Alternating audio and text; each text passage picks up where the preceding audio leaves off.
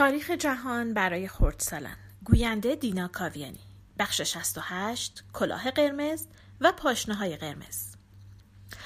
آخرین لویی پادشاه فرانسه که ازش براتون حرف زدم لویی مقدس یا پاک بود که به آخرین جنگ صلیبی رفت.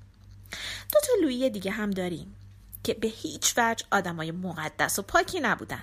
لویی سیزدهم و لویی چهاردهم که در قرن هفدهم بر فرانسه حکومت می‌کردند. همون زمانی که خاندان استوارت بر انگلستان حکومت می‌کردند. لویی سیزدهم فقط به اسم پادشاه بود. یعنی اصلا خودش پادشاهی نمی‌کرد.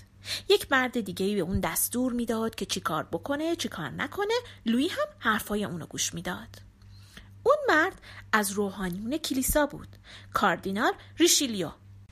کاردینال ریشیلیو یک شب کلاه قرمز روی سرش میذاشت و قبای قرمزی هم تنش می‌کرد.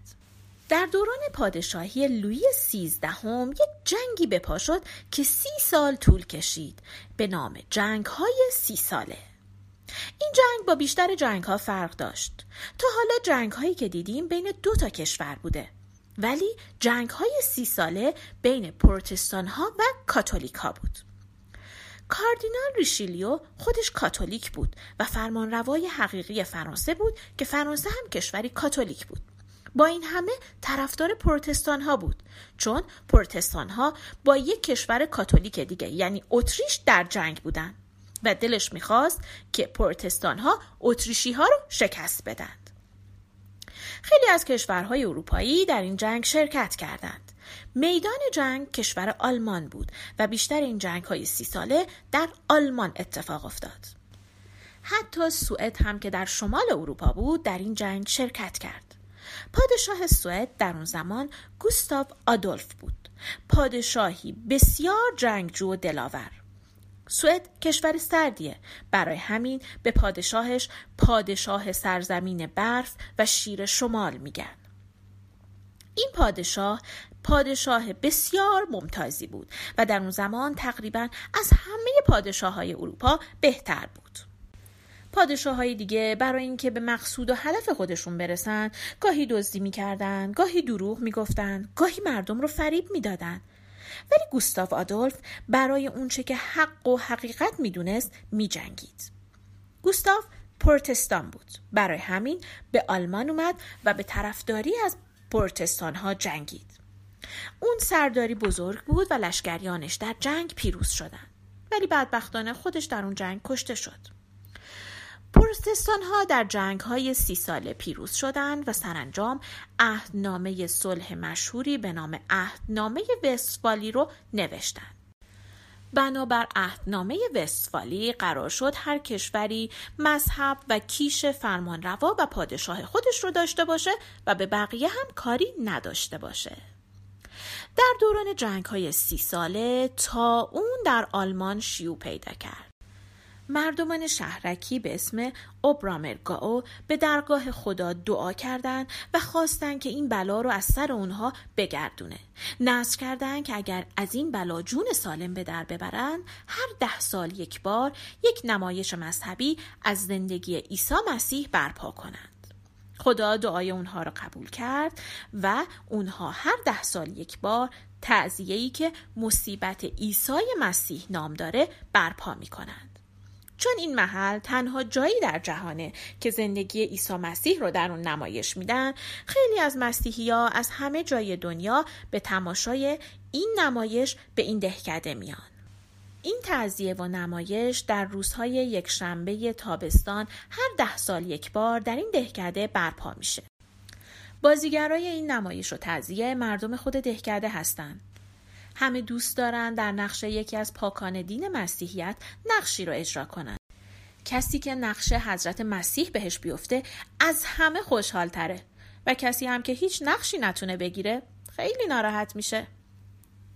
کسی که بعد از لویی سیزدهم و کاردینال ریشیلیو به پادشاهی فرانسه رسید لویی چهاردهم بود در زمان لویی چهاردهم مردم انگلستان موفق شده بودند که از طریق مجلس خودشون فرمان روای خودشون باشن. ولی در فرانسه لویی چهاردهم به هیچ کس اجازه فرمان روایی نداد. می گفت دولت خود من هستم.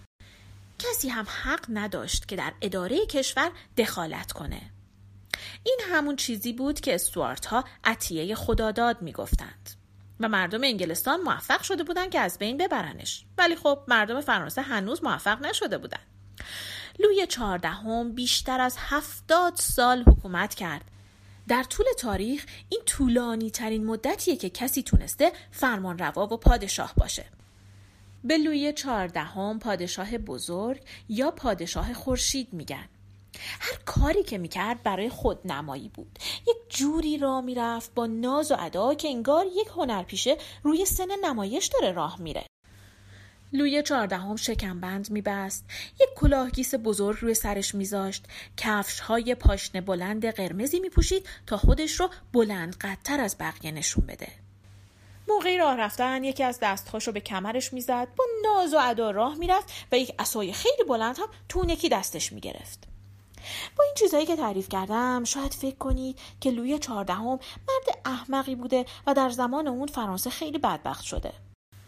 با همه این کارهایی که لویی می‌کرد در زمان اون فرانسه نیرومندترین کشور اروپا بود.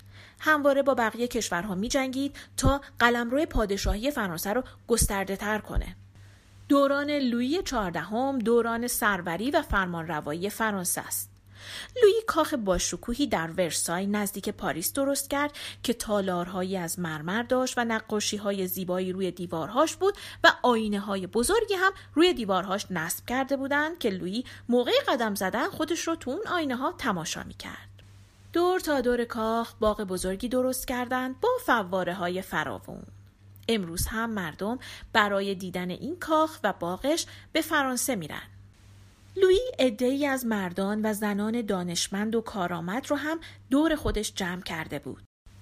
اونها عدهای نویسنده، گوینده، سخنور، نقاش، بازیگر و استاد بودند و درباریان لویی رو تشکیل می‌دادند.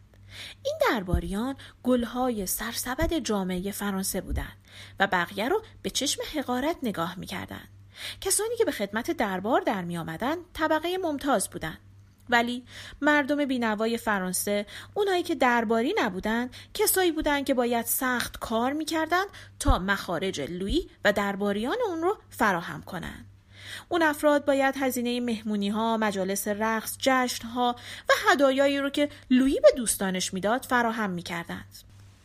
ولی خب از قدیم گفتن چون از ستم کارد به استخوان رسد و کار به جان افتد بردبارترین مردمان هم به مقاومت برمیخیزند. یعنی چی؟ یعنی وقتی مردم کارد به استخونشون برسه و دیگه نتونن چیزی رو تحمل کنن خب شورش می‌کنن. ما الان در سال 1700 میلادی هستیم. بعدا می‌بینیم مردم فرانسه چی کار کردن.